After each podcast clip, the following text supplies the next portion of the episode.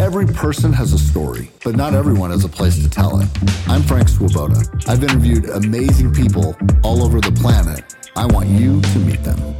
This week, the most interesting person you've never heard of is Hi, I'm Gavin Cooley. I'm the most interesting person you've never heard of because I survived serving six consecutive mayors, uh, and uh, I'm still here to talk about it. Gavin Cooley, welcome to the MIP podcast, and thanks for being the most interesting CFO I've ever met.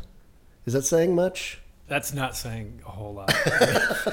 Let's go on the street and ask everybody on the street how many CFOs they can name in 30 seconds or less. Just dead silence. The CFO top 10. Top 10 Top 10 coolest CFOs ever. uh, you're also uh, the second guest I've had on here that has wrangled my chickens. It's Our very first a guest- prerequisite.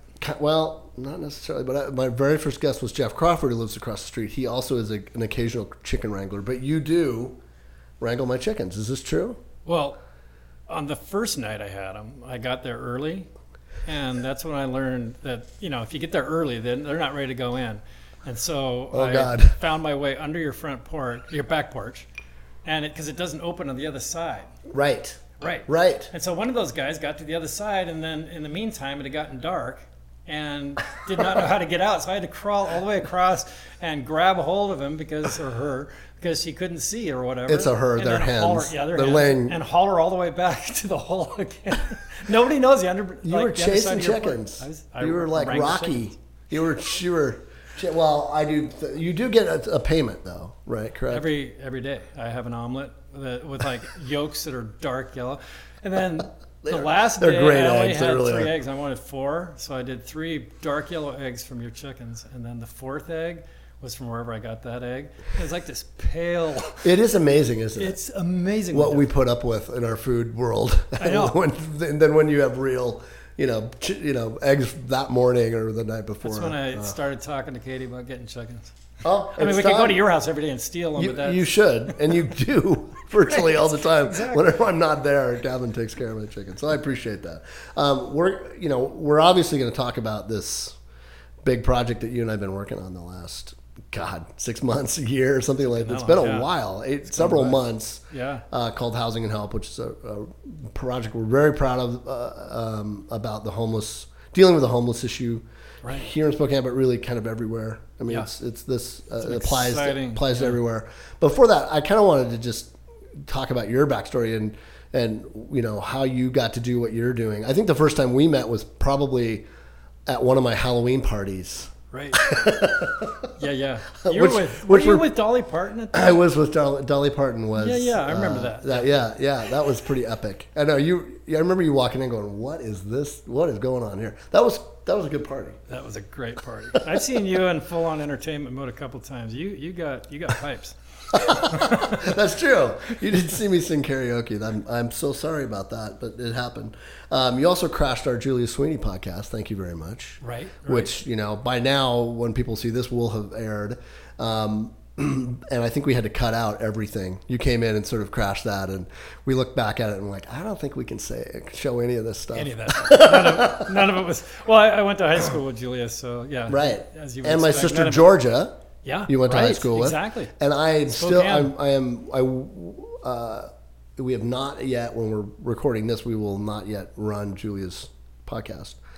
But the, you know, when you get done with a podcast and you're hosting one, what I've learned is you forget stuff. Like, God dang it, why didn't I ask? You know? And the Yeah, one thing I forgot with Julia, I, a couple of things I forgot, was I never mentioned my sister Georgia, who is the only reason I know her. Right, right. So Georgia, I'm sorry. This is my chance to tell you. At least I have Gavin on. You know, That's right. But um, Hi, Georgia. there, We remember, she'll love yes. this. She'll she'll absolutely love this. It's true. I don't Um, see her like in a month. We're we're doing our 45 year. Oh yeah, at prop. Right. So, So- they'll both be there. Probably. I don't know if Yeah. Julia's coming, but she. No, we're not. Who knows? But man, she was great. Isn't she fantastic? She just you walk out of the room feeling better about the world. She's she's got she's got some talents. Yeah. Oh, for sure. Yeah, beyond just what she does. I mean, there's something that you just see life differently. She makes everything seems you know seem funny and compelling. right. Well, eh, to her it is. Yeah. kind Yeah. of. It's a special gift that she- she's yeah, got. it's amazing. So, so what you you really were? I mean, your biggest job that you've had in your life was the CFO of the city, Right. right. So for 18 years, you were the chief financial officer of Spokane for the city of Spokane. yeah, Six different mayors. yeah, I, I've always the thing I, I've always admired about you is that you survived six different administrations, Right. three Republican, three Democrat. I think everybody that knows you knows you to be incredibly, um, you know, i sort of always always trying to be in the middle of of what's right on either side, speaking your mind, having integrity. Um, and and it's what drew me to you helping us with this project, really. But what was that experience like of of you know coming into that role and and how did you stay? I'm sure you thought about leaving every couple of years. well, you do. I mean, you for sure. Um, I started with the Strong Mayor form of system. Uh, you know, we started the Strong Mayor form of government in 2001. Before that, it was kind of a council manager form of government. It was a So- city manager, right? Yeah, and so the you know the you What's had the a mayor, difference? but that's well, the mayor is really just a figurehead, and you know um, the city manager is really running the city. But in the strong mayor, it's the mayor is truly the CEO, and so it's it's really important. It's a big job, and so you're really putting a lot on it when you elect somebody to that position. Um, leading up to that, I had been with Friends of the Falls, and we had actually sued the city to stop the Lincoln Street Bridge. So that my first involvement with, you know, direct involvement with the city was suing them because we were going to put this bridge right over the falls. Oh, I remember this. Yeah, I mean, it, it just stunned Ludicrous. the senses. Like, are you kidding me? We got a lot of grants, and um, we bought the property where um, Anthony's is now Uh-huh. on the one end, and the other end was where the public library is now. And it would have gone right over the falls, you know, our, our, our So it would have gone. Right it basically over. would have gone right down Monroe, or before you turn into Monroe, right by the where the where the library is downtown now. Yep. You just keep going over the bridge and it goes right to where Anthony's is. Yeah, and it would go, and it'd be wider than the Monroe Street Bridge and right over the falls. So you'd, you know, the, the argument was, well, you know, that's not going to detract from the aesthetics of the falls. And you try to kind of go through your mind and think of anything interesting you've ever seen in the world that's actually under a bridge. Maybe a basketball court or a pickleball court. yeah, A, a troll. you the know? trolls and Yeah. yeah, in Seattle, right? Those are cool, actually. But, yeah, and so it was kind of a no-brainer. But you know, we almost lost that lawsuit. All the um, arguments we made around environments, or um, I mean, we had a lot of legal arguments, but the one that finally held up was the city couldn't show they actually needed it.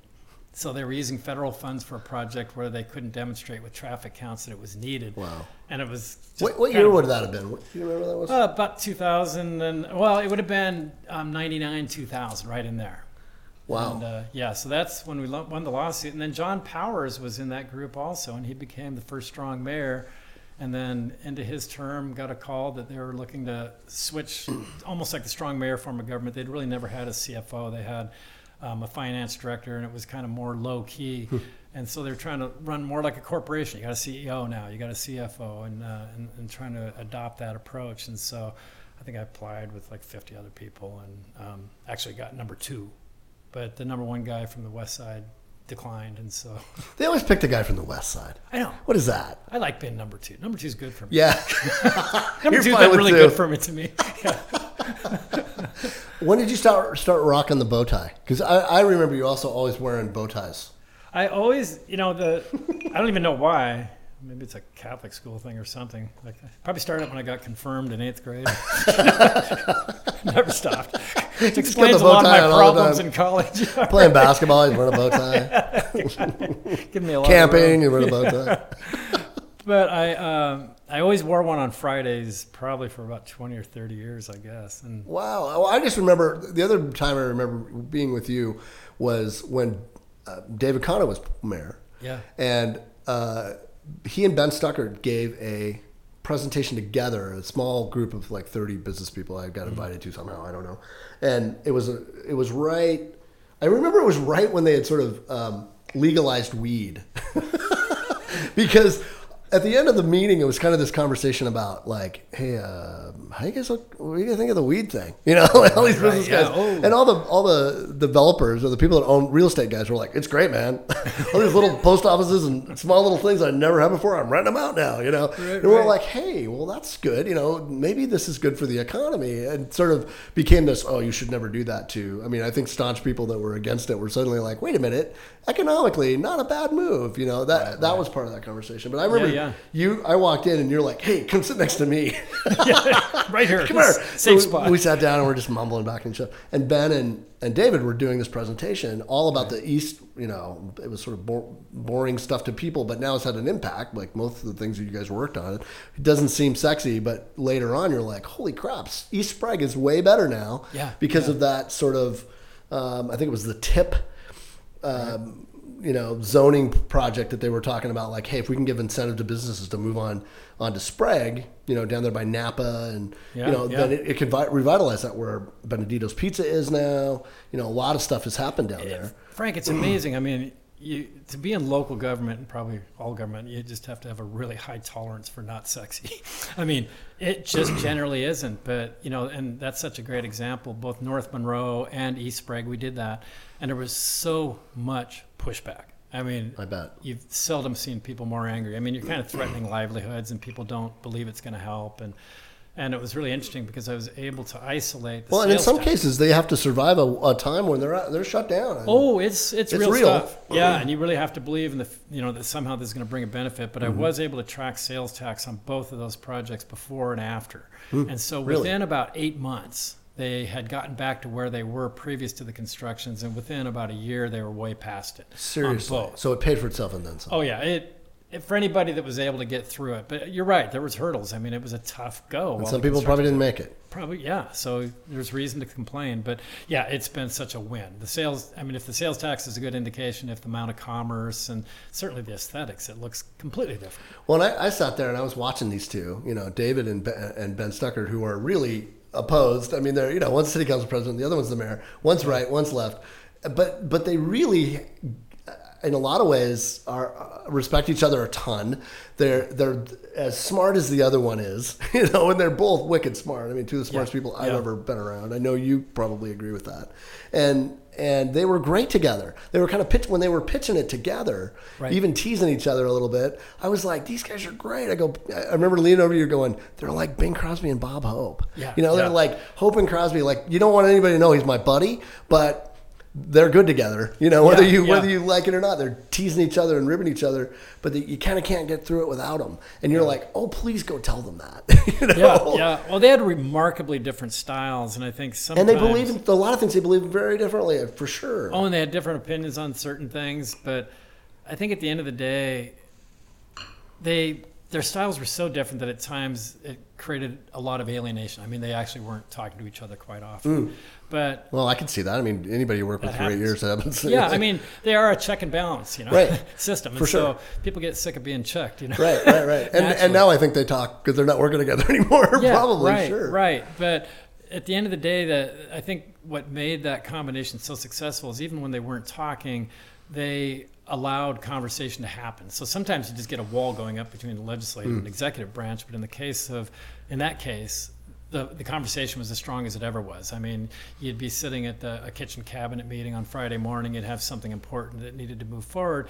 And if we were in one of those times when those conversations weren't happening, they would just send the people out that were talking to Ben. And you'd walk straight out of the mayor's office uh, over 30 feet, you know, to the west side of the building, and you'd walk into Ben's office and you'd have the conversation. And so it was really just shuttle diplomacy quite often, which was very effective and, you know, was almost as good as doing it jointly. Right, right. Yeah. Well, and they're they're both proud dudes and Yes, and strong yes. opinions, Combative, and smart and at what they what do. made but, them good at what they were doing. But when they when they, uh, you know, I asked this. I talk, I think I I don't know which one I asked this about, but I asked them about the other one. Like, you guys were great together. And like, well, you know, I have to when I look back at all the stuff that we did. Maybe you're the one who said this.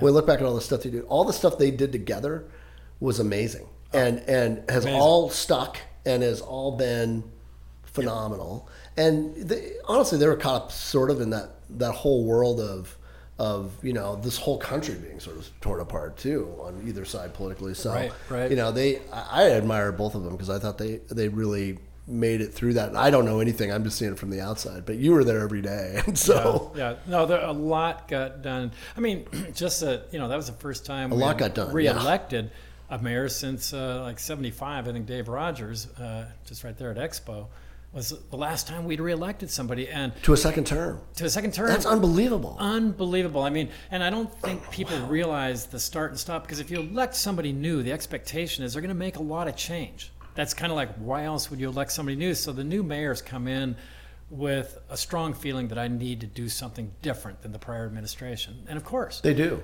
but as a practical matter, imagine being in your business, you know, and then at the end of every, well, for quite a while, we had like two and three year terms. Powers was three years. West, because of the problems, was only two years. How do you get And- anything done? Yeah, and then and then bam, you go on to a new administration who wants to do things completely different. And of course, about the time you get the foundation built, it's time to go at it again. So to have an eight-year run where we could build a lot of continuity into these really big projects. I mean, um, take take the Spokane River. I mean, we all love the Spokane River. when We're talking about that bridge. So we didn't build the bridge, and then think of the things that happened. The uh, uh, integrated clean water plan that we came up with, which was completely novel. We had to challenge both Department of Ecology and the EPA because they were insisting we do it differently. We found a way to do it differently and get way more effluent out of the river and save 150 million dollars.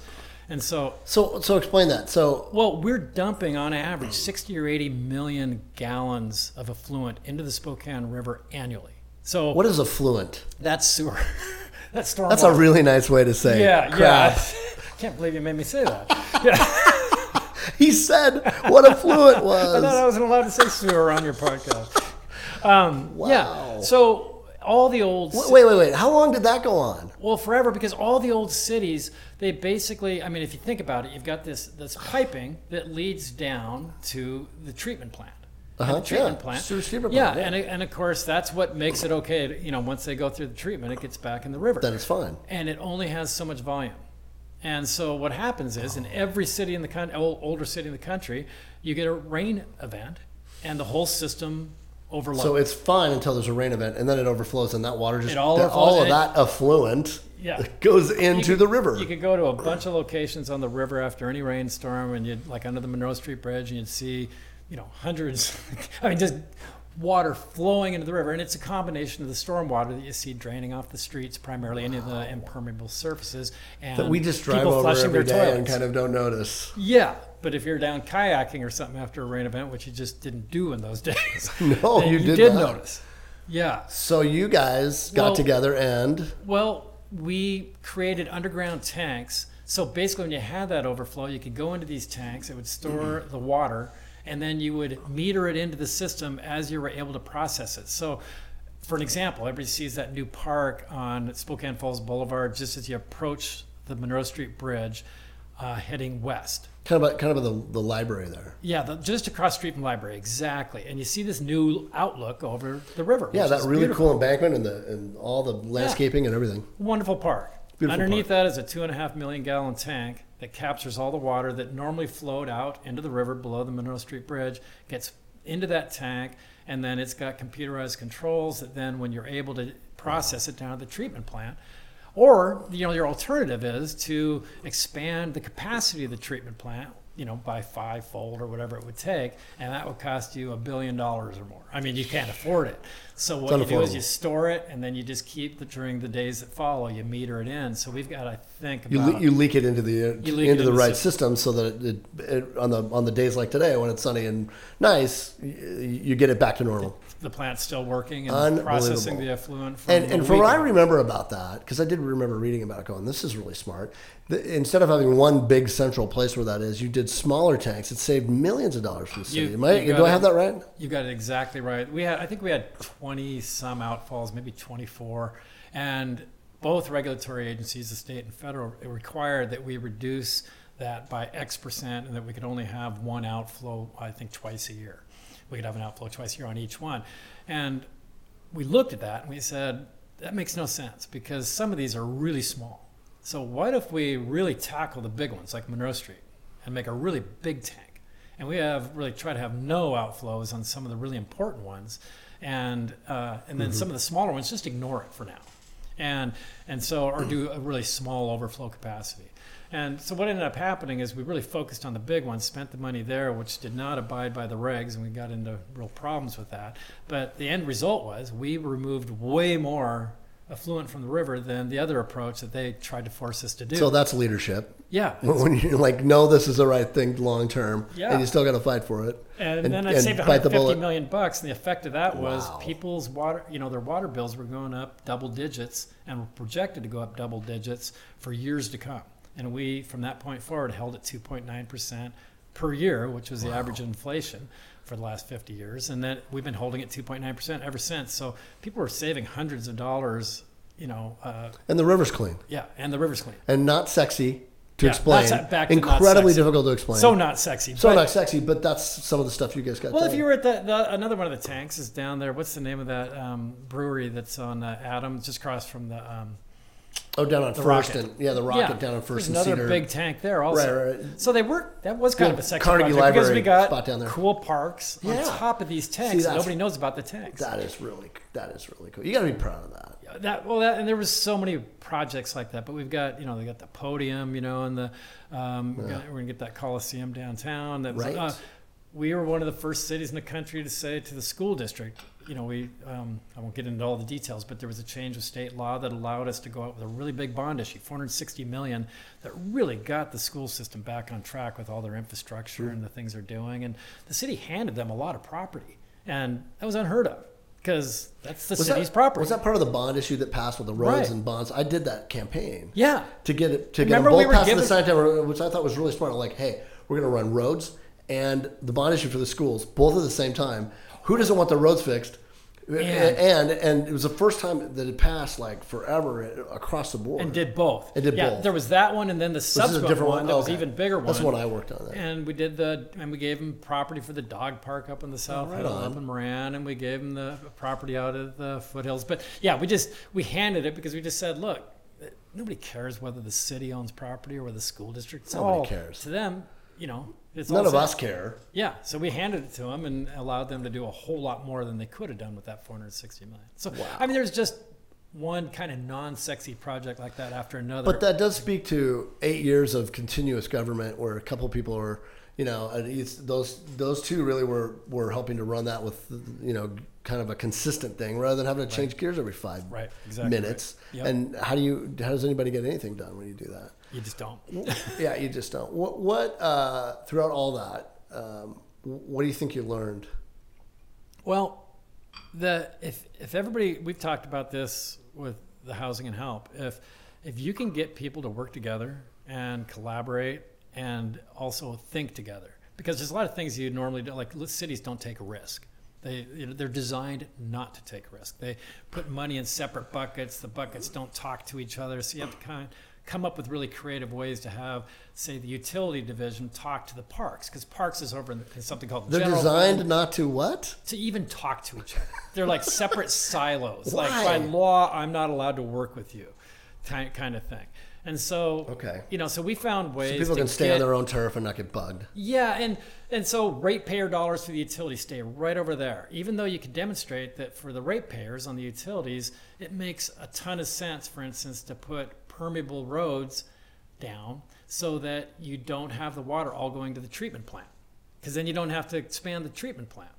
And cheaper, so yeah. so then like, hey, you know, how about if we use utility dollars to build some streets? Well, that's illegal. And so we really had to bend over backwards to show that we could make it cheaper for the utilities to help with the roads and create those permeable surfaces. And at the same time, solve a roads problem, which is in another part of the city government that normally couldn't talk to the utilities. Wow. So you end up with better streets and a better utility function. When people talk. And lower rates When they think together. when they talk and they think together, the, it's amazing. The thing that one thing we don't think we have enough of ever is money, and it ends up never being the problem. We, once you get people talking and collaborating and kind of, you know, working together, and the silos come down, you find ways to do it. You always find a way to get there. And and maybe the other thing that you have to really focus on is just the power of reverse engineering because we want to plan everything, you know, and, and kind of go through this process, you know, where we all stick those yellow dots and blue dots and green dots on what we like and don't like, and red dots and the things we don't like, and you know, and to go through this planning process.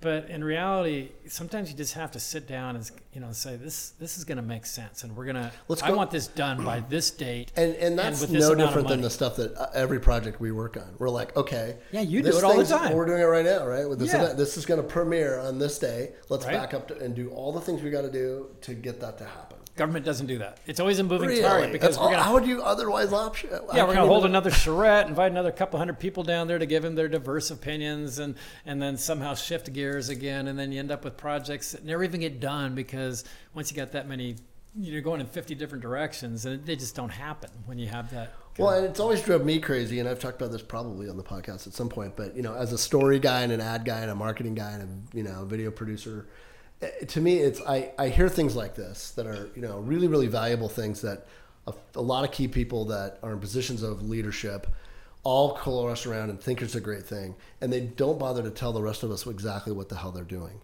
or or or explain it to us so that we get behind it and support it. Right. Because they, they never find in terms of resources. They never ever invest in. We should invest in telling everybody about this, Right, so that we have buy-in and, and it works. There, I, you know, it's like I've seen all the you know tons of these sort of really cool initiatives or ideas that come out, and no one's ever telling all of us in the public spending any money or any effort to actually run a coordinated campaign so that Just we understand what it is. Yeah, because I think most they don't think people it get matters, right? I guess. Yeah. But I they die halfway through. They die because nobody knows what they're talking about. Nobody, yeah, nobody knows, and people get frustrated because it's all behind the veil somehow. Like we were a triple B rated community when I came in in 2003. Triple B rated. Yeah, which means like Standard and Poor's and Moody's. It's just the city's credit rating. The same thing that large companies get. They get Okay. these ratings, how Right. you rate Yeah. their bonds, Yes. their debt. And triple B is borderline junk status. Wow. So what know. year would this have been? Uh, 2000, 2003. We were at Triple B in Triple B. 2003. Yeah. And it was Did you have a T-shirt that said Triple B in 2003? I want to make one. Triple B in 03. Yes. For that, Yeah. There's only one way to go from here.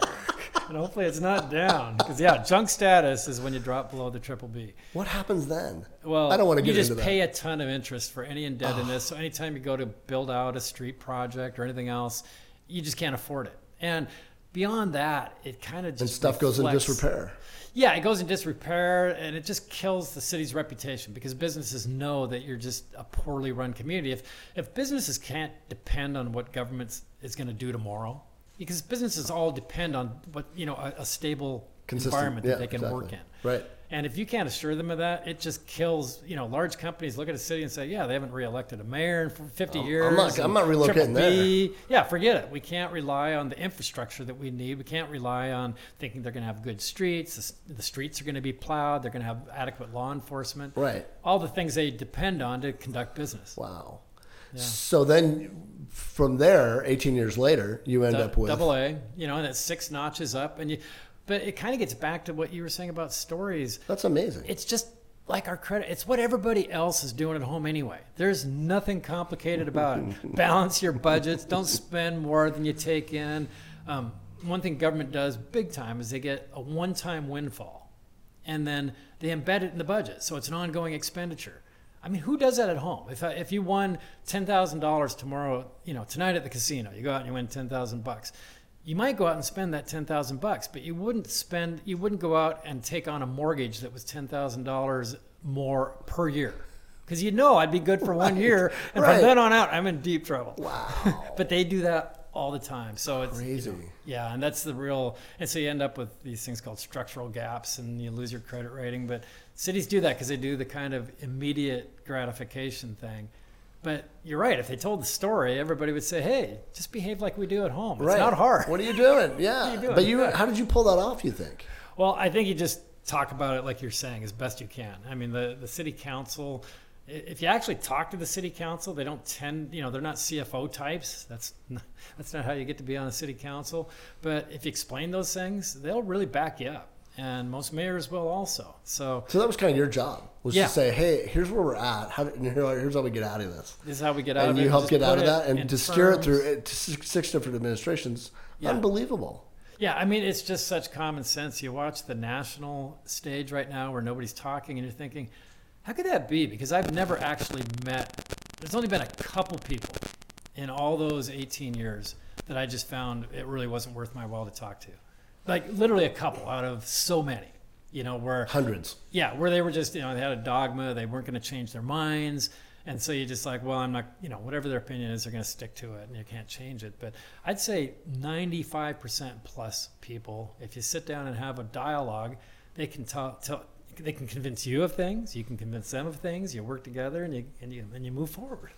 And, and I think you've, you know, one of the roles that that has allowed you to be is sort of non-political, right? Because it's not a political position, so you're able to sort of be tell the truth to anybody on either side. I Well, I think. think, so. It, it ends up being a political. It's a It is, political I mean, appointment, yeah. and then I mean, I think I only was But you're not appointed by running one vote on the council. I remember uh, Steve Eugster was kind of hanging there, and at the last minute he kind of went pro, but I, I got appointed on a four-three vote at the council. You know, Okay. So yeah, it, and then of course every single time there was a new mayor, I was making sure I had another job opportunity.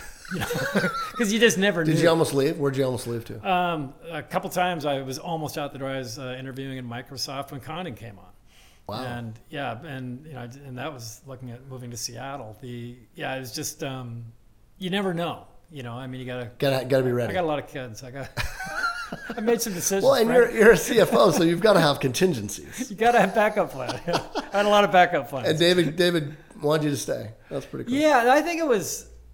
It was really funny at first. He, he was, you know, he, he's a funny guy, and you know, He is we were- he is funny. He's really really smart. I think he's super cool. super smart guy and just a good leader. And but he, Very good he leader. didn't understand some of the, you know, the, there was a lot of mission creep in my job. But I kind of figure that every single issue has a financial component. So.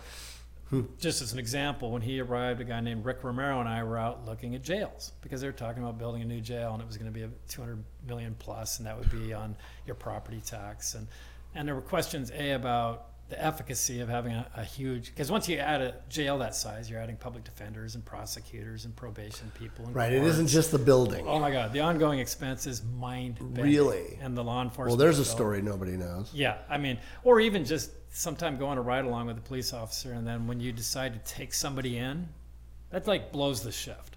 You know, you basically you've got them in the back seat. You drive in, you do all this They're done for the processing. day. Yeah, I mean, it's yeah, in so many ways you want to avoid, except you, know, uh, there's cases we have to, but adding this huge new jail. And so what we did was we drove around and talked to all the other jails around the state, and everybody had overbuilt. And so we found we were about 130, 135 bucks a night were the costs here locally.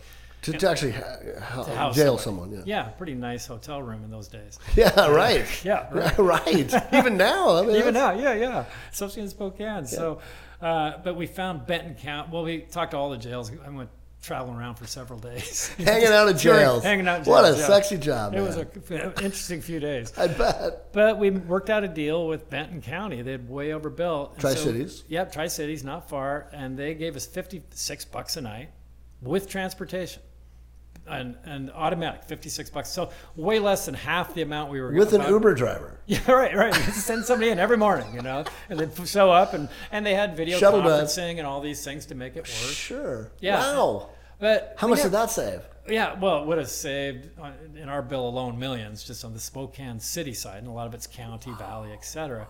So an annual appropriation. So smart. And that was just against the bill that we were getting from the existing jail. If we would have had the new jail, there would have been this huge And, and even better for Benton County too, because they're like, hey, now we're filling, Filling. and what Yeah, a way to win-win. win! Wow. We kind of thought it wouldn't happen. It was a threat that, you know, look, you go ahead and launch that voter initiative for the new jail. Um, but if the city of Spokane is saying, no, we can do it for less than half the cost, we figured it would torpedo it, and it did.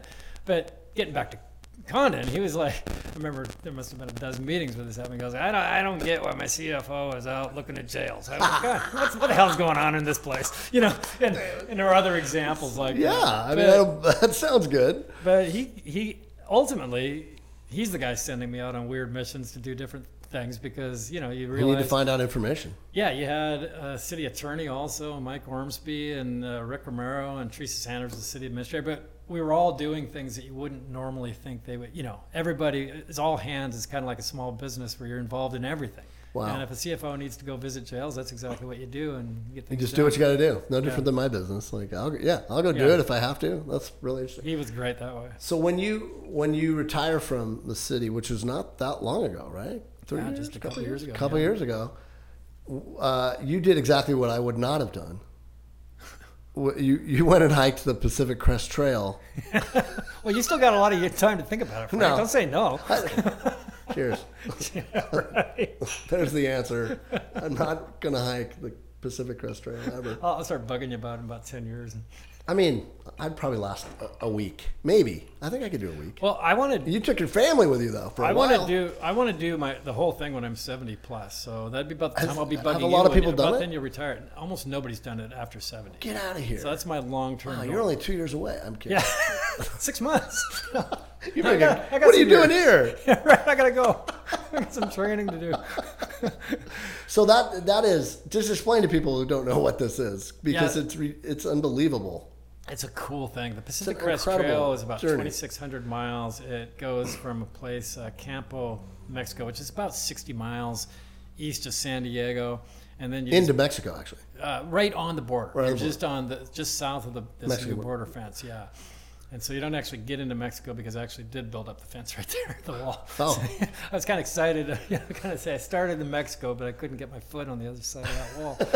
uh, I was afraid if I tried, something bad might happen. Eh, But- You're probably right. yeah, but you it goes all the way up then into Canada, and uh, that was a Unbelievable. Last year was a weird year. There were tons of fires, and it was uh, still in the COVID thing, and so there were all kinds of uncertainties. I didn't even know if they would hold it, but I'd really gotten my heart set on it. They decided to do the lottery on the people they allow to do it. You got to apply for it. Really. Yeah, but yeah, for a guy like me that didn't hike much, in fact, I've never probably ever hiked more than ten miles in my life, and that was like once maybe, or In one- in camped one- very much. yeah. I mean, you know, and so it was. And you're wearing bow ties every day. Yeah, and I wore a bow tie on the trail every day. So. There's that guy again. Give him some room. I get weirded off that guy. Yeah, and and so it's um, what I was hoping was to do the whole thing, but I had a daughter getting married and other things going on, so I got recalled, as people in large families often do. But Yeah. most of California, about 1,300 miles, and it's astonishing because you go through this desert section uh, at first, and real huge lack of water. So you, you get this, you work really hard to get your backpack down from like the normal 30, 40 pounds if you're heading out long term down to like 15 or 17. You're just down bare minimum. But all of a sudden you're lugging like seven liters of water and five days of food, and all of a sudden your pack is back up, back up to 40. But you're afraid not to carry that water because it was such a drought year. So no one's there. It's a it's a really remote trail. Oh, it's so remote, and you're up in the mountains. You, you go up through. uh, You, come over Mount Jacinto at some point and drop into the um, um, the valley, the, the desert valley there, and um, um, Palm Springs, and and you head on into the Sierras. And this, I mean, there was days that were right there at zero, and snowstorms, and river crossings, creek crossings, and you know, even the passes, pass after pass after pass, are up there over 14,000, right at 14,000 feet. Mount Whitney along the way is higher than Mount Rainier. But Wow. a lot of the passes that you have to get over are just about the height of Mount Rainier. And so, you know, for somebody like me, I'm just, and you're doing it in tennis shoes because nobody wears hiking boots anymore because you just got to cover Too so heavy. much territory, too heavy. So, you, you know, I, I was one of the few people that carried my ice axe and a, a light form of crampons. But yeah, you're just, and you're kind of shocked by this terrain, which is in the middle of nowhere. And um, What, yeah. what what time of year did you go? And I think I it left on April 1st, and I think I got back. April uh, Fool's Day. How appropriate. right, right. I, I, I always There's say March planning. 31st. We were in San Diego March 31st. I started with my brothers and sisters, and we hiked for about 150 miles or so together, which was a ton of fun. That's a We were- lot. That's pretty far Yeah. for them to hang with you. Yeah, I mean, my sister How many called kids? me How from many- REI in Seattle the night before, you know, and, and asked me questions about equipment. You know, she'd never camped, Oh, she'd never slept in a tent in her life. And she's going to hike 100 plus miles What the through the desert. she thinking? I couldn't believe she, she did, and she did great. That's my older sister. And so, How many uh, kids in your? How many kids? In my family? Yeah. Eight. You have eight in your family. Uh, well, oh, I'm sorry. No, my brother. I've got a eight brother kids, and two sisters. Okay. I've got eight kids. Uh, you know, uh, Brady Bunch, eight kids. my yeah, Yeah. Brady Bunch, eight kids. Yeah, Wow, eight kids you have. No wonder you stayed on. I didn't bring CFO 'em. for so- Yeah, they didn't want to go. the kids are smart, but you have there's five of siblings. Yeah, uh, four, four, uh, Four. Yeah, four of us. And so uh, my uh, younger brother, younger sister, and my older sister. Wow. And we were doing the Gonzaga thing. The first night in San Diego, I was at I think it wasn't UCLA. Who was right before UCLA?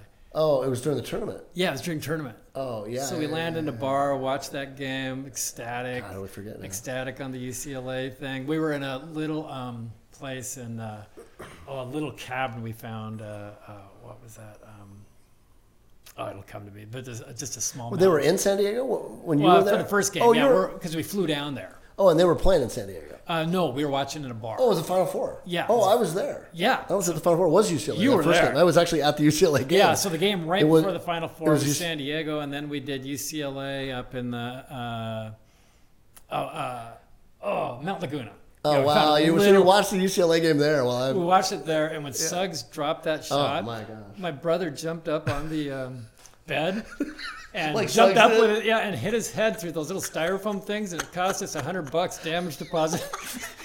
he damaged his didn't ceiling care. with his head, not even his hands. Oh my god! He probably didn't care at all. That was that was a surreal moment. I Wasn't mean, that- it was. I, I've t- I was uh, Kevin Parker. You were there. I was there. Yeah, and my son Nick and I were there. And uh, Kevin Parker, who I he, he keeps threatening to come on this podcast someday. He will. But uh, owner of Dutch Brothers and amazing guy was a former state senator or state congress, yeah. congressman or legislator.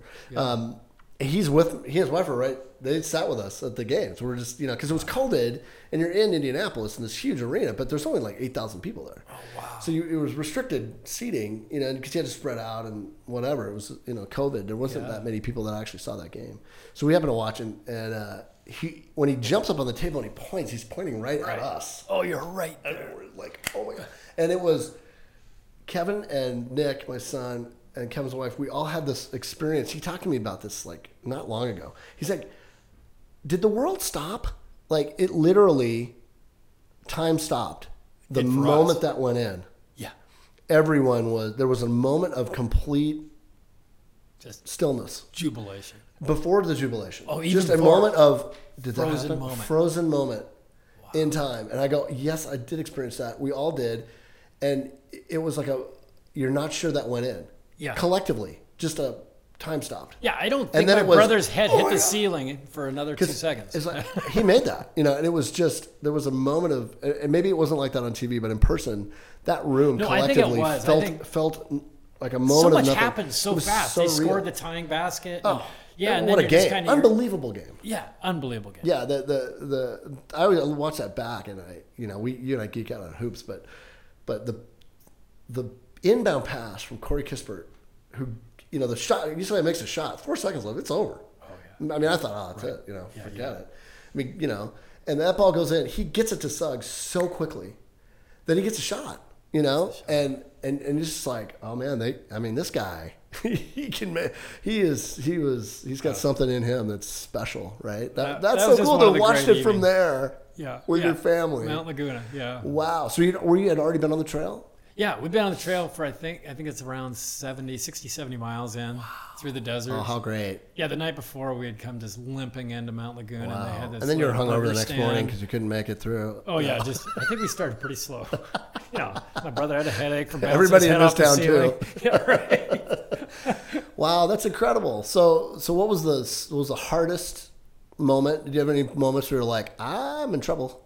Well, yeah, I think Kennedy Meadows is kind of where you launch into the Sierras, and everybody's excited to get there. So you're going through this kind of, you know, up and down, and it's all up and down. I mean, a lot of days you're covering two, three thousand feet of elevation change. Wow. So I mean, and you know, you'll have days where you don't even see people. You know, you're just it's that remote. So you know, when you it's just so weird. That's if you're not a camper, I mean, for many people that do this stuff, I mean, it's just normal. But for any of us that don't do it, it's just really weird to be in the middle of nowhere. Like there's no lights, there's no anything. There's no bikes allowed on the trail. There's no, you know, it's not like the trails we see where people are mountain bikes or hiking. You don't see any other hikers because it's there's it's, there's no remote access like that's too far.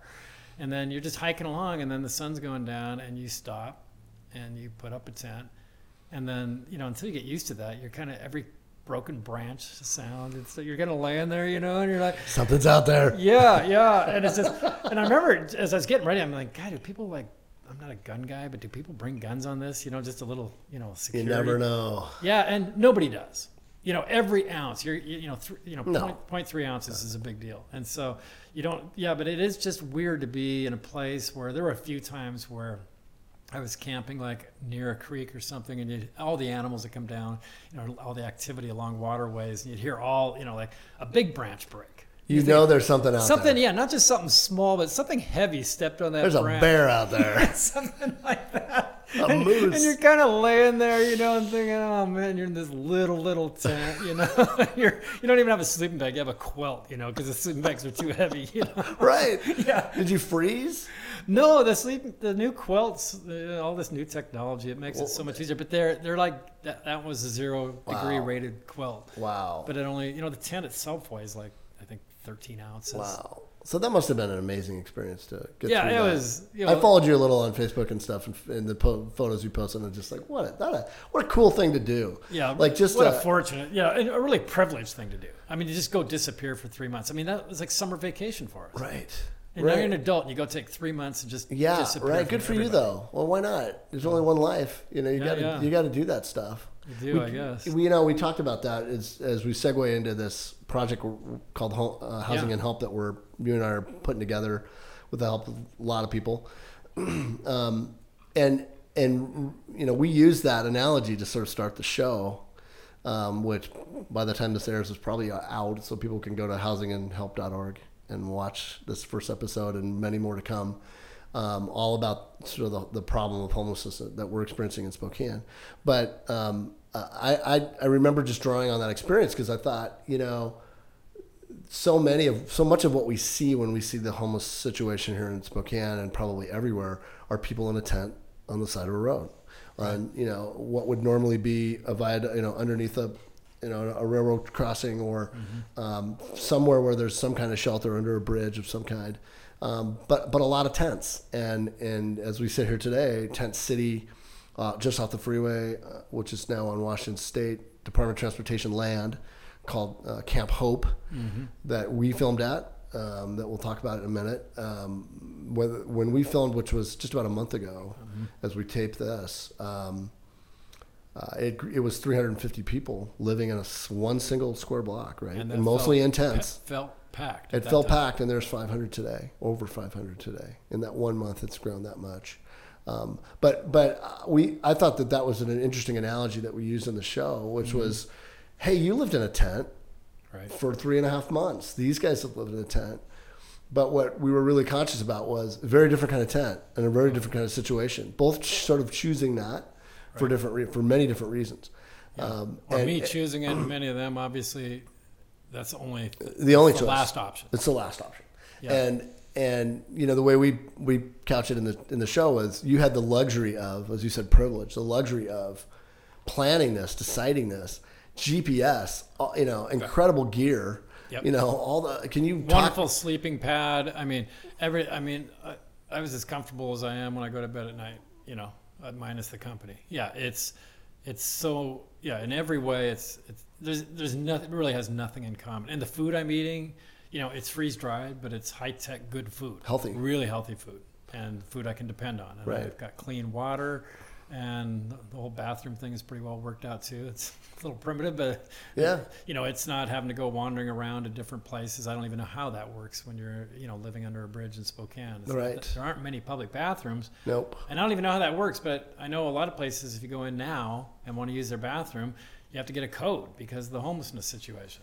So how does that even work? You know, So how do you describe this project that we're working on when you tell people about it? Because when, when I just a little bit of backstory, um, we're approached by a, a group to kind of put this together on the video side to tell this story, which to me is a real privilege. Like this is, you know, one of the biggest things I've done in my career over 35 years, and I'm really proud of what we're putting together.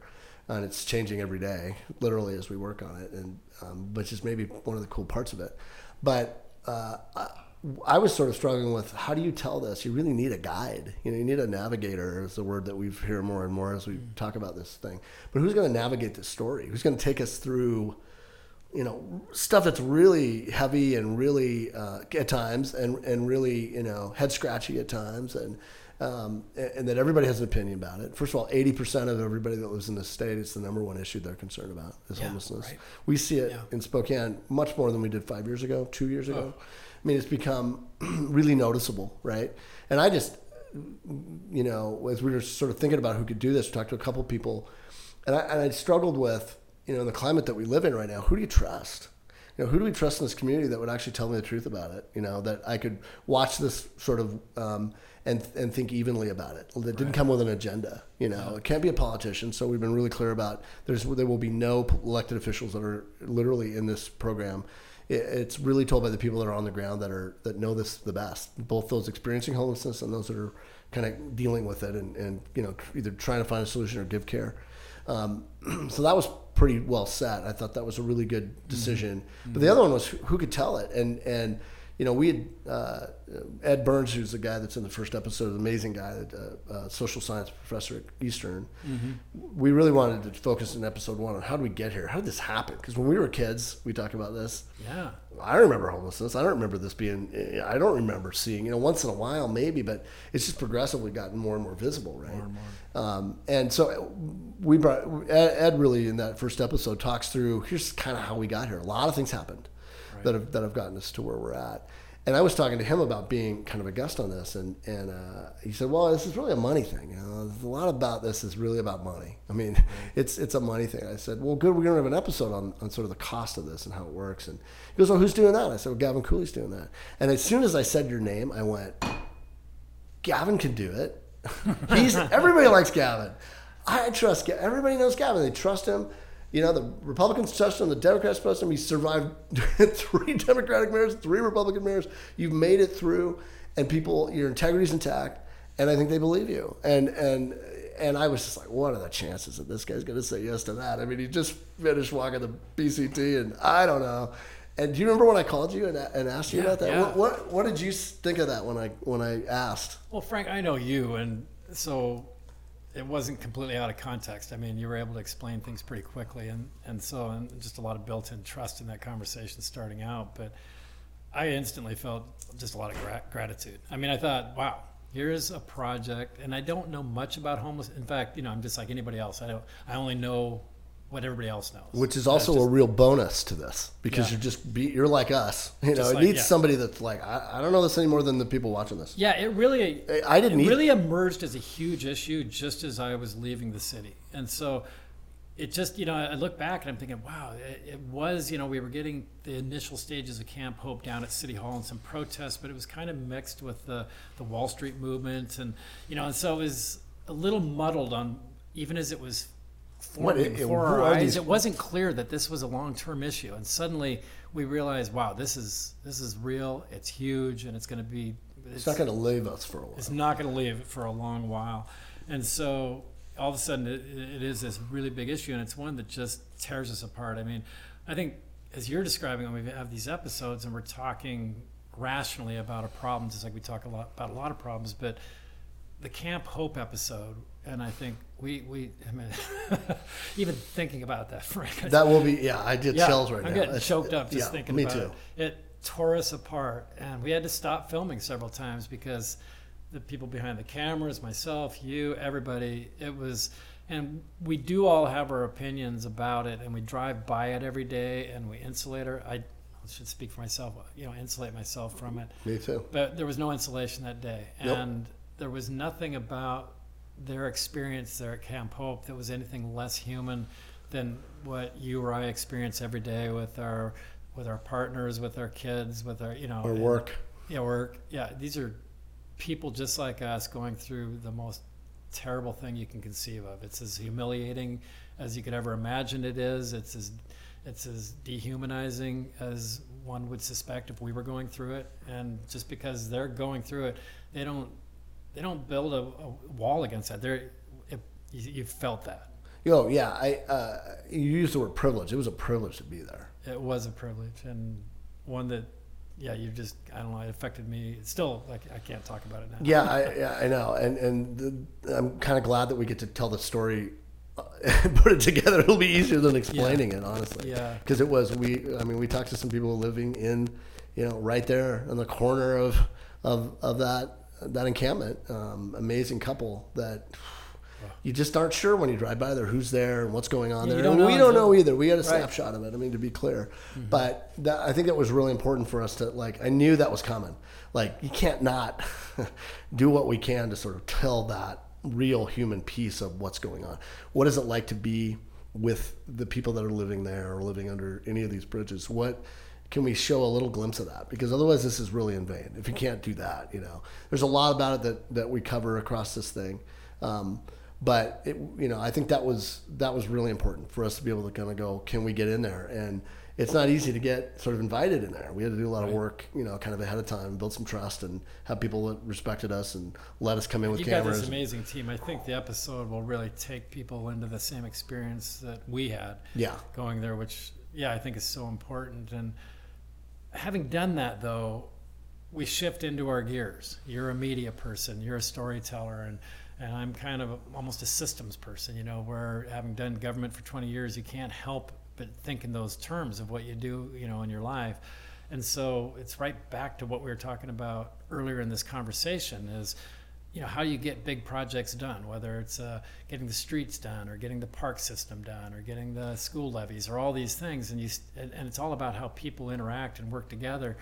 And I think we have a huge opportunity, honestly, to be the lead city in America on dealing with this problem. And, and I know people hesitate a little bit on that because they're thinking, well, if we, it's not really a, a problem that we can truly grapple with because if we start to resolve it, then more people are going to come. But that's one of the myths. We find out that Big more myth. than 80% of these people are our own people. yeah, yeah. Born, born within 70 miles of Spokane, Washington. Yes. Yeah. So we're, we or, or can, in Spokane, Washington. Most of them were. Yeah. Most of them. These are our neighbors. These we are our can family. solve this and it you know it's it, it won't be like solved on x date and then we walk away from it it'll be something we work with i think probably forever and we have systems in place to deal with it but we can get to a much much different place than we are today where these people are having opportunities they're not getting right now and it's not tearing apart the social fabric of the community because of course it's on both sides. It's tearing apart our downtowns. It's tearing apart you know the community in so many different ways. The very you know social fabric of the community is coming apart with this particular issue i think. Yeah, and so I mean, just to kind of walk through it, um, you know, episode one is sort of how do we get here, which was, I think, you know, the hardest episode we'll probably do because it's you have to really paint a real equal, even picture. We fought really hard to have, you know, it really be sort of non-political and, and uh, oh, sorry guys, there goes that. Hold on. is that warning us we're running out of time No, or- I don't even know what that is. I honestly don't know. I just must have had a bad. Uh... Oh, no wonder I woke up late this morning. I swear to God, that's exactly what happened. like, how come I didn't wake up? Anyway, See, you, you, I was gonna get going up to get up at at- 6 yeah, I was gonna this get up at morning 6 and this morning. it in the evening. I hit yeah. the PM button. Well, there we go. yeah yeah Anyway, um, the you know that one was really important just so that people take this seriously and watch it. Is it watchable?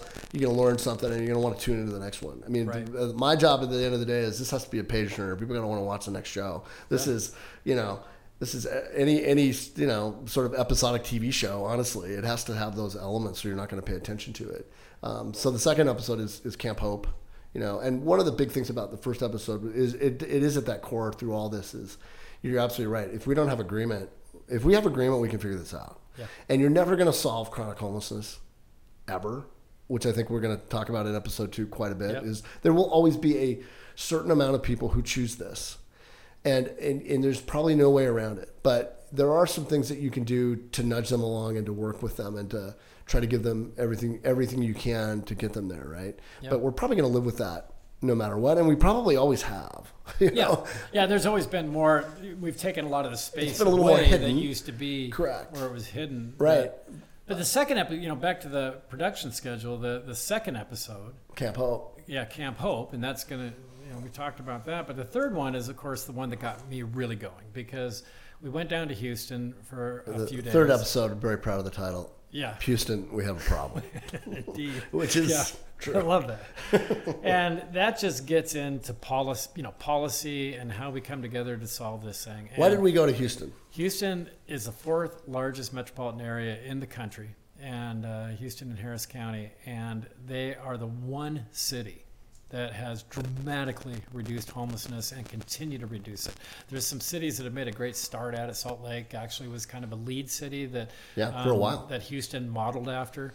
But you know, there's a lot of cities showing some really good ideas, and there are great ideas out there. We're seeing them in San Diego, many others. But Denver. Houston, Denver, for a while. Yep, Houston is the only one um, that has reduced homelessness by about two thirds, and they continue to reduce it.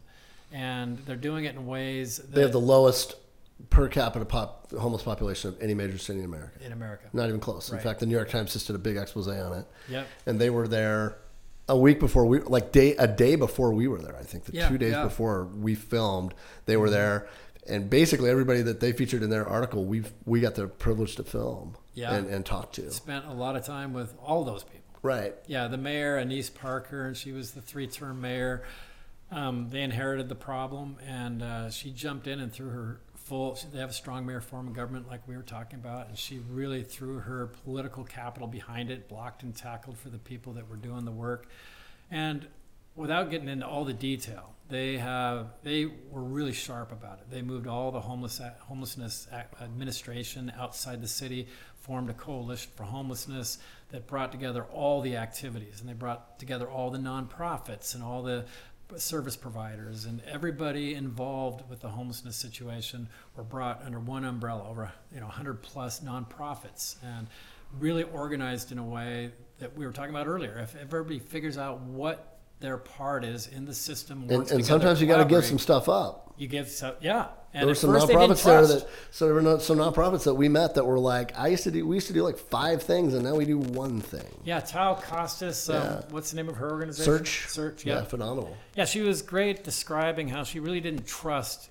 you know, you know, going in and opening up her books and how they did operations and being asked to do things differently, thinking, hey, this we're a business like anybody else. We got to survive here, and didn't really trust that they were going to get taken care of. But she's there now, ten years later, saying this is how you do it, and everybody is working together, and they're they didn't raise taxes locally.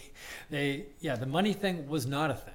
Right. You- You're absolutely right. They Yeah. got you've got agreement. The resource of the money is not the issue. Yep. I was struck by, you know, the, the I mean the people that we met, everybody from, you know, Bob Eury. We, we interviewed Bob Eury, who was the 30 years the head of the Downtown Business Association for the city of Houston. Right. So you're talking about ExxonMobil and you know the Bush family and Yeah, you know money. the Houston Astros and I mean this is a the- all, yeah, yeah. this is this is a guy who was I couldn't I couldn't believe how just humble and great he was, right? He and was, but he looked. I mean, he looked like a Fortune 500 uh, kind of absolutely, executive. absolutely. And then Yeah. you know we, he and Thao, who is the service provider, who Right. they said when they met they weren't really didn't trust each other. Asked to do the the interview together. I mean, we asked them if they do it together, and like absolutely, they're like best friends now. You know, like they they've been through so many wars in those ten years, and and it was not easy. Yep. But you get a sense. I got a sense walking away with that of the maturity of the people that are that are that are in charge of each key piece of that. That we got a chance to meet. Everyone from Mayor Parker to Marc Eichenbaum, who is an amazing guy, amazing. an amazing yeah, guy the who works person for the mayor. for the mayor now, who's also paid for, even though he works inside of City Hall for the mayor, paid for by by business- by the business community and the endowments. yeah. Yeah, the endowments and the business community pay for these key people that do it, um, all the way down to the to the uh, you know the people that are at, at the Beacon, which is a, an amazing kind of Episcopal mission, Wow. Yeah. giving us a tour through that and how they handle stuff and have done it. Um, they were all very proud to show off what they've had because they know they have something, don't you think? Oh. I, I was struck by like how much access we got from you know just asking, and we're good at what we do, but sometimes you don't get that. I think know? they're just so proud of what they've done. They want to share it. They want it to be everywhere. Rightly so, and it's an issue. You know that homelessness doesn't stop at your own border, so I think they uh, actually feel somewhat the encumbered. same here whole- as it is yeah, there. Right, and so, but the blueprint is there. I mean, ultimately, Spokane's going to do it the way they do it and in their own way, but the basic elements are no different than any large project that's ever succeeded in this community, whether it's Expo or even things like Hoop Fest or even I, I wasn't there to front row seat, but you know, GU basketball. It comes with people coming together around a vision, believing that they can be the best. And so you got that with, you know, you got that with Bloomsday, with Hoop Fest, with the Spokane Park system The new medical school. the new going on the new medical school. Yeah, you've got it all kind all places. It's all, been done a lot and here. Expo is just a shining example of that. You know, but cleaning up the river, some of the inside baseball stuff that's gone right in the community. It's always the same way where you have a vision and a shared vision, and then you have people believing they can do it, and then taking the steps in a collaborative way, really, you know, kind of letting the guard down and not being territorial. So, what would happen with homelessness is you'd have to have the business community doing that, you know, coming into it, and they are. Hello for Good and working with Washington Trust and other right. institutions. They've already gathered more than 100 Yeah. organizations. So the We'll business, be featuring them in an, an upcoming episode as well. Yeah, they're they're on board. Business is there, knocking on the door. Big big to take it piece. Yeah, We learned that in Houston. They ha- have to be uh, at the table or, or nothing gets done. absolutely. And then the you know the private money, the foundations and others, and I think we can absolutely. And the service providers, the amazing nonprofits that are in this town that do incredible work. Yep. The Catholic Charities of the world. all of that. All that. the They, they are in there. They're in there already doing that stuff, and and honestly need help. Yeah. And Frank, you know, just back to the money because I think people are always in that zone. But when you add it up, and, and you could add it up a lot of ways, but they came up with something 17,000 something per year for people that are housed and have wraparound services. I will never forget that. Thao Costis are like, what's it Yeah. cost here? You Yeah. know, to, to actually have a homeless population. Yeah. And and the way she described it was, for every person that is homeless, every year we as a community pay ninety six thousand dollars per person. Right. And it's a lot of different buckets. It's a lot of different buckets. but police, you add Police, 'em- fire, emergency room visits, you name it. you all of it. the all of the trouble that is caused by someone who's living on the street, Yeah. right?